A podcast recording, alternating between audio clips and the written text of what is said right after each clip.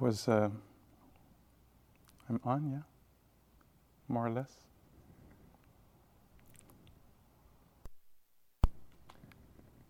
So,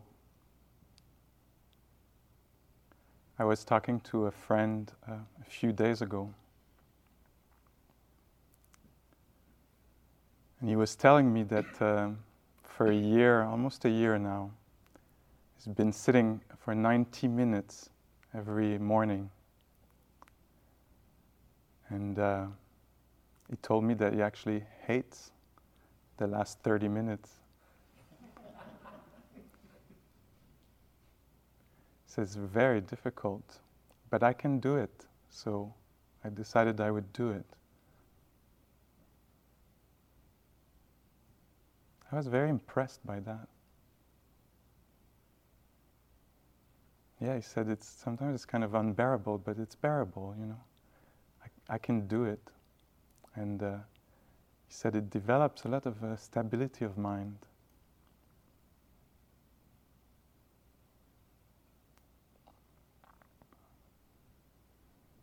Ninety minutes. Um,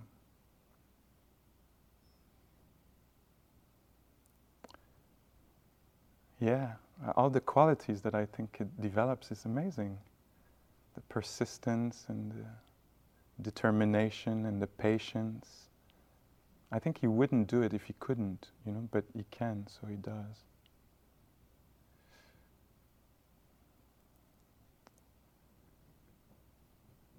And he says also that uh, it's been very, very significant in his uh, life. Like it means a lot, it, it shows.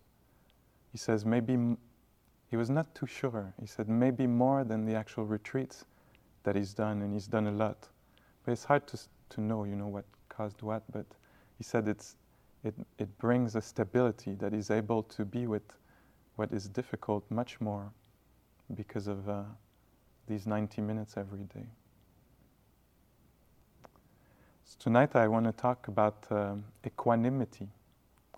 And uh, I shared that little story just because it was, uh, to me, was really like a, kind of a decision to work on that quality of equanimity by doing this uh, kind of practice for a year. Um, so equanimity is the um, kind of the highest uh, quality of mind that uh, it's said that hum- a human being can have. It's actually the closest to the experience of uh, nibbana, uh, mind that is uh, at peace. And we don't want to be mistaken. It doesn't mean that it's a mind that is uh, drab or flat. You know, it doesn't mean that life becomes like even. I think it means that there is a peace, calm, even in the, in the midst of a fire, intense fire. Sometimes it's mistaken for uh, indifference or being removed or detached, uh, kind of cold to what's uh, happening, untouched. But actually, a beautiful version that uh, is presented and that we can experience is really much uh, based on presence, what we've been talking about in the last few days. Presence to me means closeness, intimacy.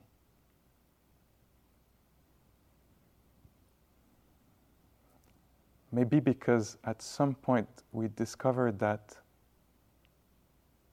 the pain of an open heart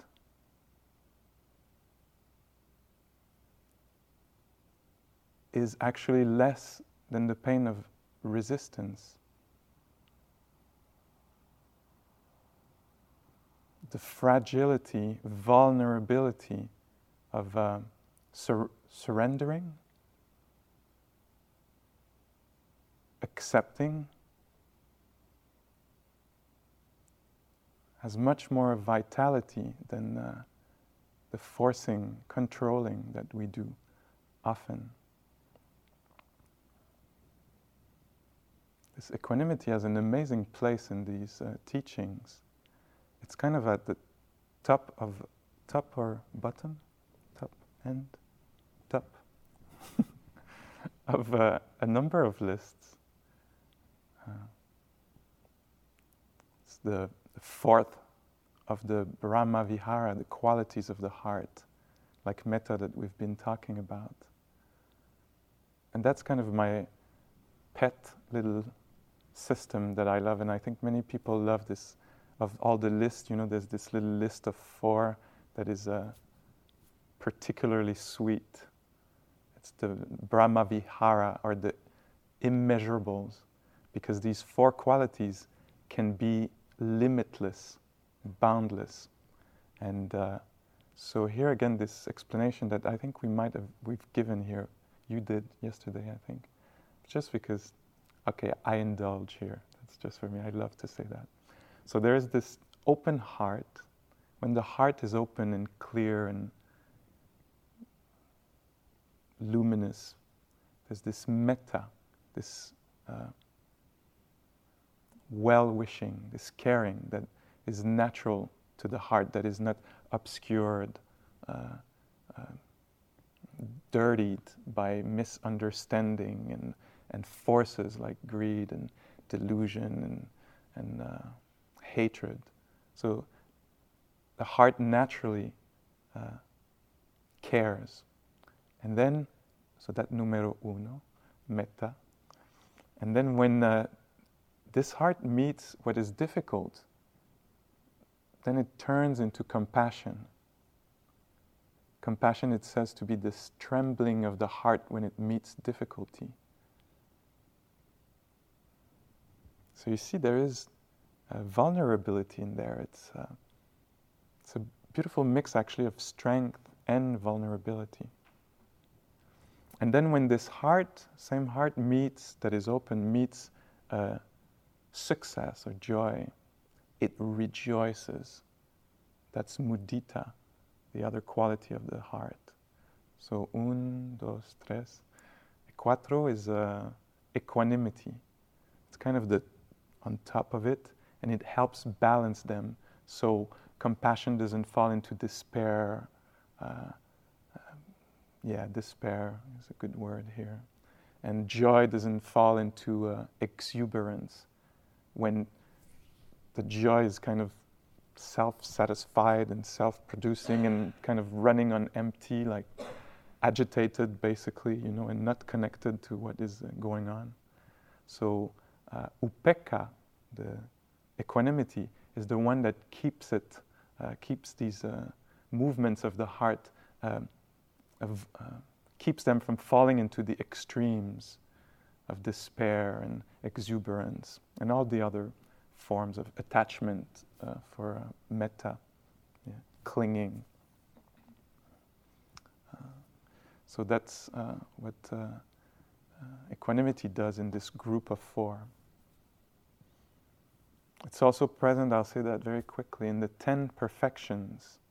So there's this list of beautiful qualities of mind that it's said that to become a Buddha, you have to perfect these.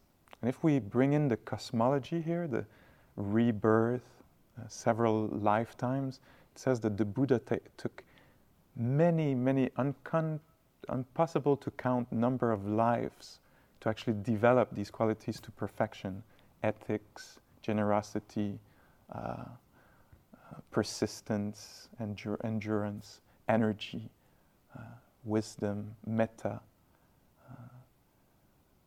Uh, I'm not going to name the, the 10 probably because I didn't count.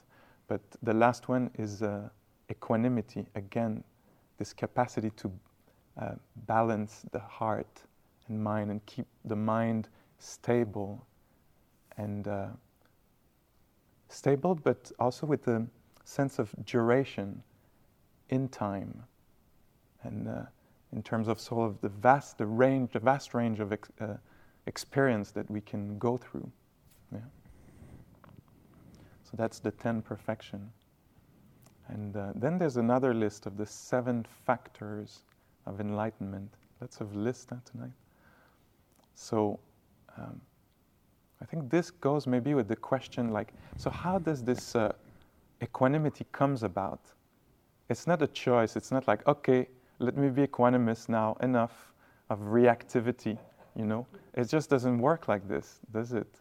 We would love to be equanimous, but it's just not the case all the time. Huh? And so equanimity is actually the result of, uh, you could say, I think it's fair to say a long, dedicated practice uh, because uh, its stability uh, comes uh, and its depth comes from wisdom, from insight.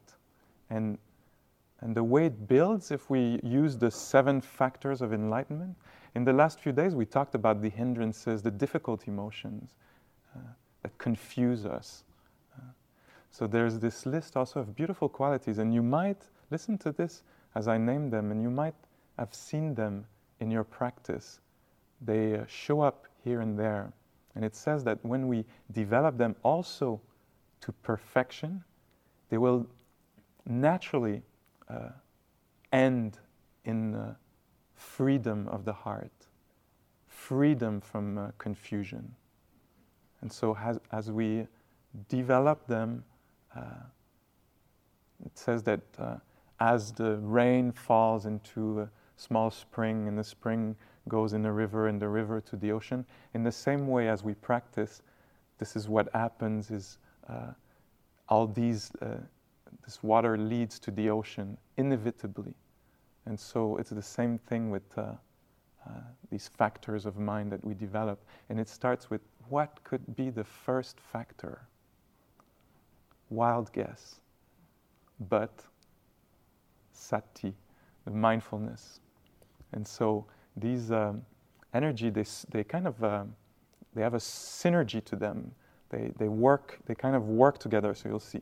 So there's attention, being present, and being present uh, with uh, interest uh, brings energy and enthusiasm. Enthusiasm feed the loops, the loop again, and because there is enthusiasm, especially when we're able to maintain, and we see that mindfulness comes back, you know, and then we're like, wow, I'm getting the, how, what do you say that? Uh, I'm getting the hook of that, you know? And so that gives energy, and the energy is going right back in the spiral. So there's interest, attention, uh, enthusiasm come together. And then there's satisfaction. There's no need to look outside because the practice itself is satisfying, and what we're experiencing is already a lot, is plenty, even though it might be unpleasant. When before, we would base our happiness on the fact that things were pleasant. Now it's not this deal anymore. It's just seeing what's happening, making links with what's going on. And now there's a lot of energy in this and enthusiasm and satisfaction and contentment, and the mind calms down because it's so interested in what is going on that it really cares and it kind of slows down. And then the mind becomes tranquil and settled you can really feel breath moving, thoughts passing, sound arising and passing, and all this suddenly this kind of strange dance of being alive uh, becomes more like three dimensional and extraordinary. Yeah? So the mind is uh, calm, we say, and steady and unified, unified in the present moment. It stays there because there's so much going on. This is the concentration aspect. And then the last one, I'm already at the seven. It didn't take so long, did it? And the seven is equanimity, the stability of mind that is able to receive one thing after the other and know it again and again, know the pleasantness the unpleasantness. And it keeps going like this with the curiosity, and, and then it spins like this. Sometimes uh, the way I think about it is uh, when we sit like this, it's a little bit like we're um, little hens in the hen stable. I might not be accurate here, but. And we're just sitting on this little egg, the egg of awakening. That's how I call it. So we're like, just like we're sitting like this. And, you know, it seems like nothing's happening, but the, inside the egg, you know, something is forming, something is taking shape, you know. And then we go out, you know, eat a little bit, walk a little bit, and then we come back and we sit again, you know. And at some point, something opens, insight arises, some understanding arises, an understanding of it. It can be very uh, wide range of things. The insight is very wide. It can be insight into uh, forgiveness. It could be this, into releasing a grudge, the, the, how beneficial, how healing it is. That could be one thing. Self forgiving, you know, that could be one thing. Uh, but it could, it could be, uh, could be so wide, no? I mean, every, everybody comes in interview and they report these little bits of understanding. I've been forcing too much. I've been heading in the wrong direction. Like all kinds of insights. Uh, this equanimity, this really deep, stable peace of mind is based on a few very important insights. And uh, so I, w- I would like to, s- to s- slow down now and try to look a little bit at a, f- at a few of these insights that will uh, really lead to a, to a stability of mind that can become unshakable, unperturbable.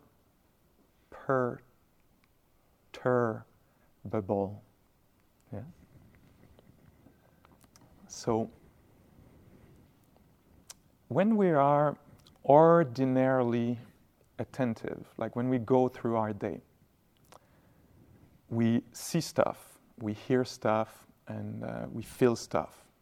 This stuff for us is um, um, very uh, specific. Some things are big, others are small. Some things are red, others are blue. Some things I like, some things I don't like. Some things are pleasant, others are unpleasant.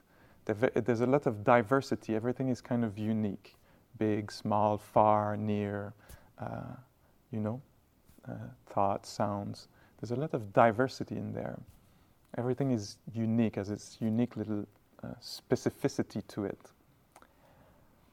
But at a deeper level, there are some uh, characteristics that all these events or phenomena have in common. We call them the marks, the three marks of existence. Uh, the universal, universal characteristics of any phenomena, be it something that is heard, something that is seen, tasted, smelt, touched, thought. Everything shares in common these three little marks. And these are the things we want to start seeing in our experience. So you see that I'm moving from, uh, I'm moving towards the ultimate reality I was talking about the other night when I was saying mindfulness kind of looks at what's going on and, extracts kind of the essence of it. So these three marks are the essence of what's going on, some of the essence of what's going on. And so the first one is, I, I like these words in Pali, and I'm sure many of you do too. Huh? Like metta, mudita, karuna is compassion, upekkha is equanimity. The three marks now, anicca. Anicca is impermanence, the fact that things are changing constantly with the same teacher where I, you remember when I fell on my, flat on my face? so uh, one time there was a, kind of a little gathering for the birthday of uh, this teacher of mine, and uh, she decided she would dance a little dance, a little waltz, but with everyone for her birthday. So there was about the number of people that were here. And the song that she was singing was Anicca, impermanence, everything rising, falling. Anicca, impermanence, everything rising, falling. Anicca. And she would grab somebody and dance for a few steps, with the, and then with the other one. And I think the way I remember it, anyways, I was holding the birthday cake. And, and it was a generous big cake for everyone, and I was holding the cake. and she was like, and she didn't say that she was going to dance with everybody. She just kind of got into it, and she kept going Anicca impermanence, and I kept thinking, and I remember thinking at some point, this is never going to end. this is Nietzsche. um, anyway, but um, so I heard this anicca, impermanence, everything rising, falling, many, many times, and it stayed with me. And so uh, the invitation in our practice is to actually witness this. And so, um, and to witness it directly as only the meditative presence can do. Because otherwise, it's an intellectual understanding. Of course, I've changed. I'm not the same as I was when I was a kid, and a tree grows and then fall, it changes. That's kind of on a gross level, I would say. But the invitation is to see it on a very minute uh, level, um, see it moment by moment. Yeah? And one of the, um, I don't know if it's the right word here, Im- impediment to seeing anicca, impermanence, is um, similarity or continuity. Because from moment to moment things look the same and feel the same, we think they're one long thing. Uh, but with attention that is getting deeper and deeper and more precise, or the receptivity, you can talk about it more like this maybe the receptivity, the capacity to receive get uh, um, better, uh, we can start to see that there is a momentary arising and falling of everything. And this can be shaky when we start to touch this, that God, it's ending all the time, all the time. Every time I make a step in my walking, it's disappearing. Like the, the step I just made is as far as the moment of my birth, or the moment of the birth of the universe. It's completely gone. That moment is gone. If I recall it, it's a present experience of thinking. My last step is a memory, a present memory, but the step itself is gone. Everything is uh, like this. And the invitation is to see this uh, in practice.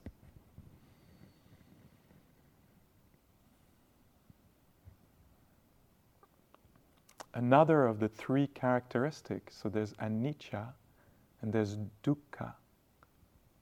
Dukkha is um, often translated by suffering or insatisfaction, stress sometimes. It covers a whole range uh, of uh, the fact that uh, nothing can provide lasting happiness. This is, sounds like really bad news when we hear about it the first time. But actually, so strange that these, these characteristics of anicca, things being impermanent and, and things not being uh, able to satisfy us, are actually a direct path to peace and ease of mind and happiness, a deep kind of happiness and connection with the world. because the realization of this is also the end of false hope, of confused expectation. So then we can really meet the world. How to say that? We can really meet the world in its own terms. Huh? In, in, uh, meet really reality as it is. So I spend a, let me spend a few minutes on this dukkha. There's three levels of it. it. Sounds all like very theoretical, but when we hear about it, suddenly it, make, it makes sense, you'll see. Okay, so I didn't know I was going to tell this story, but here we go. So, a number of years ago, I go to see a theater show. They're a, a, a true a, company of a theater company from England. Their name is Forced Entertainment. And um, so at the beginning of the, or what seems to be the beginning of the show, the show turned out to be like the play turned out to be several hours, and so they were forcing entertainment on us. They were, uh, they were, they were, they were doing a, they were experimental theater and exploring uh, entertainment, you know. so somebody ca- comes in. There were several things really crazy that happened, and people started leaving, and and I was fascinated by their whole research thing. So the first, I think the first thing that happened is there's a woman who come on stage, and she said, uh, "Hey, we're here to entertain you tonight, so please, uh, you know, forget about uh, forget about you know the stuff that doesn't go right in your life. Don't don't uh, don't think about this, please. So don't think about." Uh, you know, don't think about like the traffic in the morning, things like this. Don't think about that. Don't think about, you know, uh, disease. Do not think about any kind of disease that you might have or will have or people have in your family or had had, had or uh, and like all the medical stuff around this, you know, waiting at the hospital and the tests. And don't don't think about this. Don't think about you know the uncertainty of life. You know, of like career that turn otherwise or, the, or relationship that don't work and don't think about this and then she, so you see where it's going. And she kept going and going. And we were 25 minutes into her. And she's like, and she was doing, very, being very, very thorough and touching about all aspects of experience. And I was thinking, oh my God, they have to be Buddhists. Because that's totally our stuff, you know, dukkha. So this was a description of what we call the first level of dukkha. We call it dukkha dukkha. Yeah? And so because it's the obvious dukkha, it's the thing that is hard to bear. And it, you know, uh, and the Buddha, when he describes it, he says birth is uh, difficult. Uh, and aging, illness, being separated from what we want, being stuck with what we don't want uh, is difficult. So there's a recognition of this. To me, I don't know if it does that to you, but I like that it's named. Yeah, it is difficult to be a human being. Ah, God, it's not just my fault, you know, that I'm, I keep missing the beat or the whatever I miss, you know, or somebody else's fault. It's not, it's not somebody else's fault. It's, it's constructed like this. There's difficulty in it. And then, so if, so then there's a next uh, stage or a next uh, uh, kind of uh, way to talk about this. So there's uh, everything that is difficult, and make sure we include everything else. there's the dukkha of change. And so suddenly, whoops, everything that is pleasant is welcome also in the, in the world of insatisfaction, impossibility to satisfy, because it's going to change. So there might be enjoyment and gratification, but it's not lasting, it's not enduring happiness because it, it cha- even if it doesn't change right now, it might, and we know that. There's something in us that might, you know, and I see this sometimes, uh, like one little place where I see it. There's many places, but so I'm with friends and they have kids and we're having fun, we're talking, and then there's a kid does some movement, and one of us will go like, you you know, because there's a knowledge that things are fragile, that everybody's having fun and it's going well and it's a good dinner on the terrace, you know, and but things, you know, might and sometimes we see it change. Everything's going well, and then suddenly somebody says something, and the whole of reality becomes sour, becomes sour, you know, like it's just not what it was a minute ago, and yeah, and we see this on things like people will come and say, my family goes is well, my career is well. There's dukkha still. It's not like what I thought would satisfy me doesn't do it completely. Huh? It's very important to touch this. And then there's another level, just in case there was something forgotten in there. It doesn't seem like it, but the other level is, uh, is sankhara dukkha. So it means that everything that depends on something else to be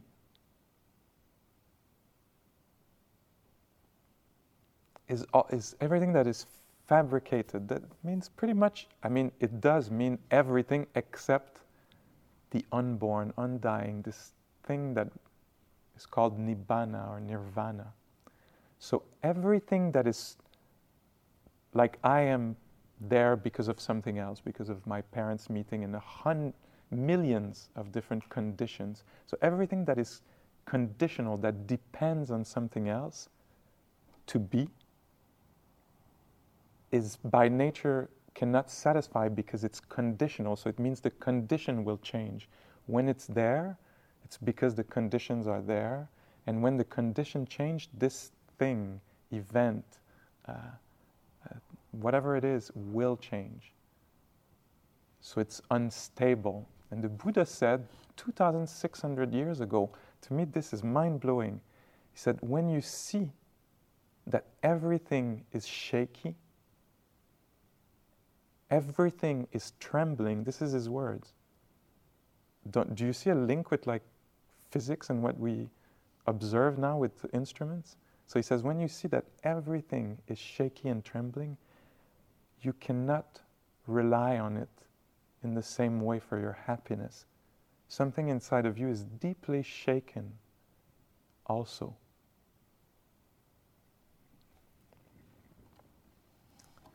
So these three uh, characteristics, no, I named only two. Yeah, okay. There's another one. The other one is uh, anatta. So anicca, everything rising, falling, dukkha, insat- insatisfactoriness. And then anatta. Anatta is the, in all experience too, nothing that can be owned. Nothing can be owned it's not possible to own something that is going to pass. That is, uh, so on a conventional level, yes. This is the example I usually like to use. Yes, this is my bike. On a conventional level, this is my bike. But somebody stole it. Was it really my bike? I cannot really have totally owned it because it comes when the conditions are right, and when the conditions aren't anymore, it's, go- it's gone. My opinion, so it's at all levels, my opinion was actually something I just heard on the radio yesterday, and suddenly I'm very proud to have this opinion. Yeah? And then until I hear, um, go back to my car and hear something opposite, well presented, and, I'm like, and then I'll go to the next person and say, no, I don't agree because this and that argument it was not really mine because it's changing. Yeah? Also because there's nothing that has a core that is inherently separate. I'm not separate. I'm depending on, like, I cannot say my talk because there's no talk if there's no room and people in it. You know, like, it's all kind of related together. Thich Nhat Hanh talks about the, a piece of paper, you might know this example. He said this doesn't exist outside of the universe. It took the sun, it took uh, the earth, the trees, the guy who cut the tree, the people who transformed it. It took the whole story of the universe from the Big Bang up until today to make this be. And it's not there uh, inherently, there's no core to it. It's just a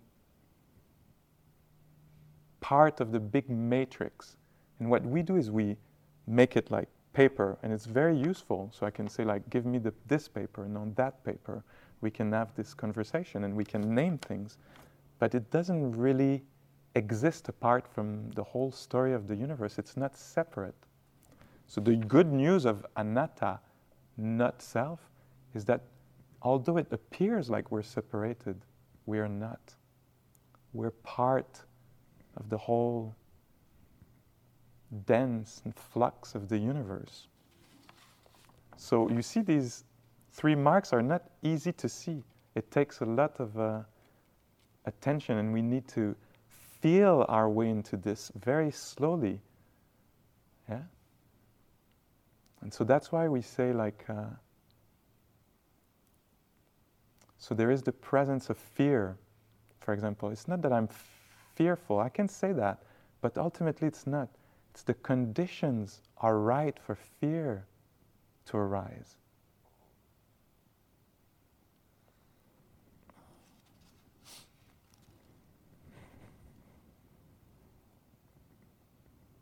You can play with this in your practice if you want, uh, with the uh, not self, by just changing the language you use. And that's the language that we present here a lot when practicing. We'll say, hearing is happening. We'll say, uh, a sensation uh, becoming parent or uh, in experience.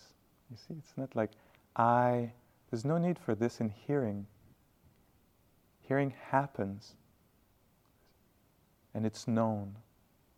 So you can play with this language if you want a little bit and see that uh, the I sometimes is extra. It's very useful in life. I'll meet you at that time. But there's no need to claim how can I really claim the sensation that are in the feet right now? These sensations being gone all the time. How can I claim the, the momentary experience of heat that is there and gone? Or how can I claim tingling, hardness? It's clearly known, it's not that it's not there. But how can I really claim this? Somebody says this is public property.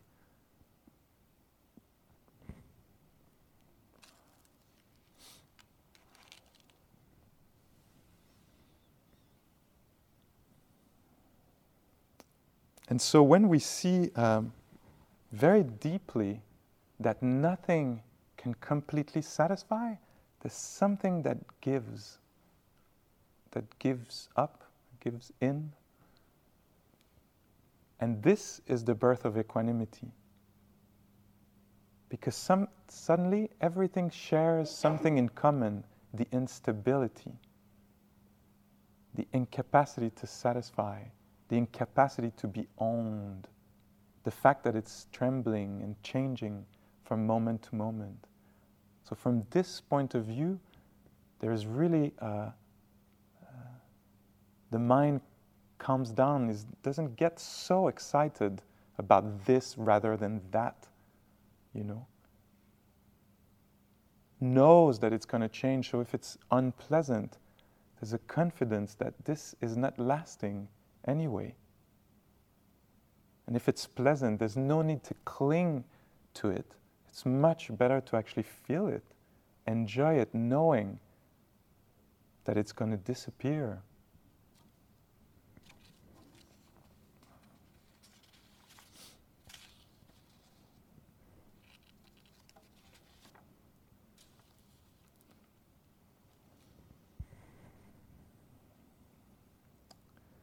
So, what we're doing here, being attentive, uh, is exactly uh, the development of uh, equanimity. Actually, uh, mindfulness, as we've talked about this up to now, is already an expression of equanimity. It's interested in what is here now. Do you see there's already the falling away of preferences?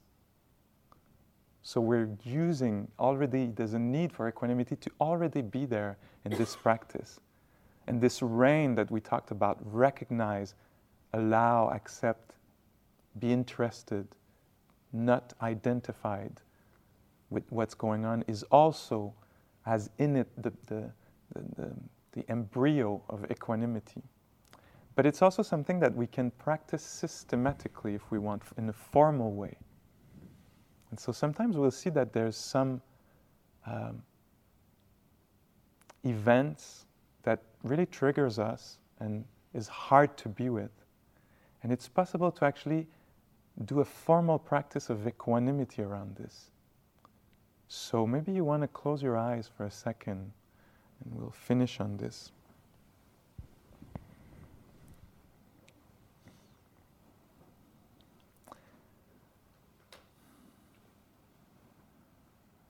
and uh, bring to mind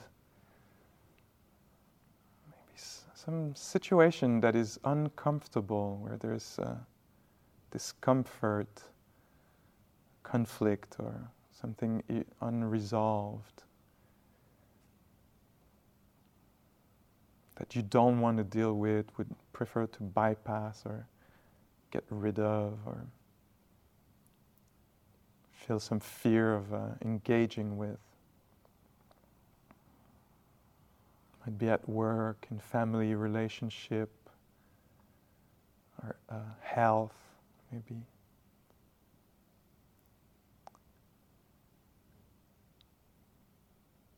And the development of equanimity could be to just learn to hang out, not think, overthink, but just either visualize or feel the situation And just one little sentence that can uh, be useful is just to say,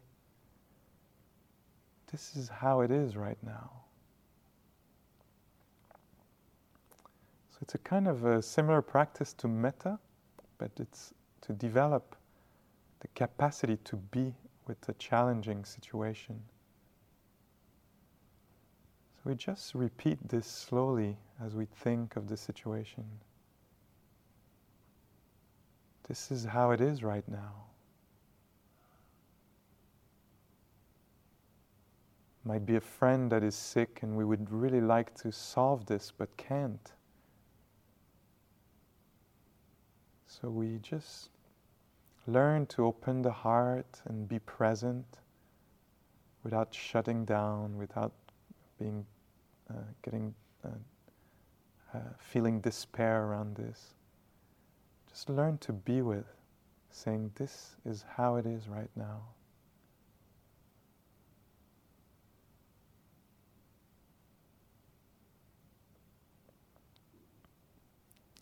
And one other sentence that I like is My happiness depends on my response, not on the circumstances of my life. My happiness depends on my response, not on the circumstances of my life. This is the Buddha's teaching.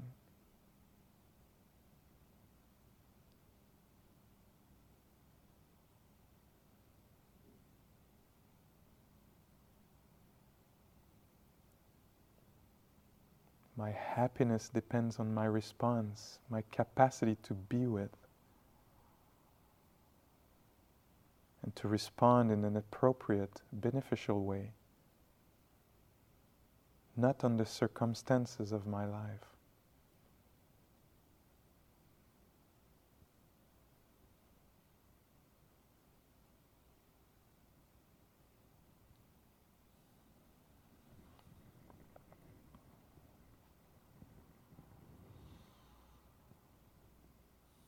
And so you can bring this practice uh, in daily life also. When there's a situation that is hard to be with, instead of reacting right away, if we can remember just to spend a few seconds maybe to just feel open to it.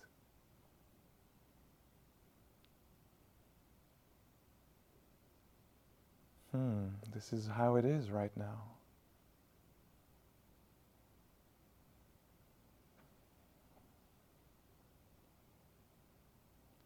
Then I think uh, it opens the space for a creative response, creativity.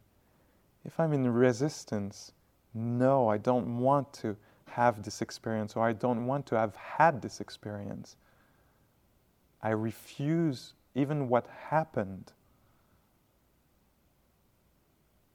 The mind and heart and body is all tight. It's not possible to find. Uh, spontaneous or creative uh, answer. We need first to relax and feel it, even though it might hurt.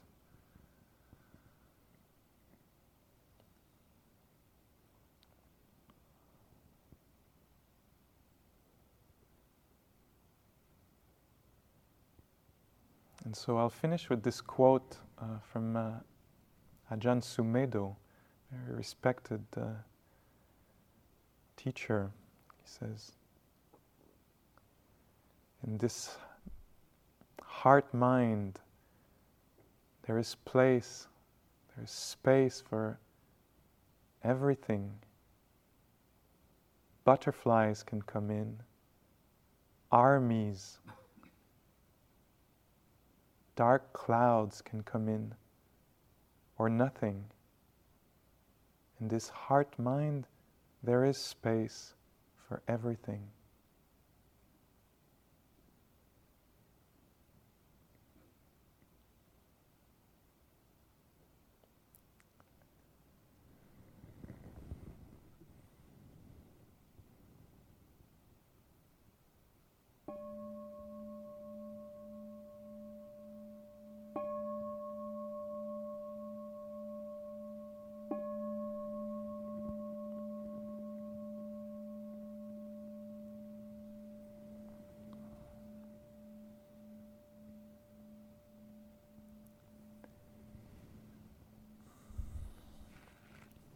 Thank you for your attention.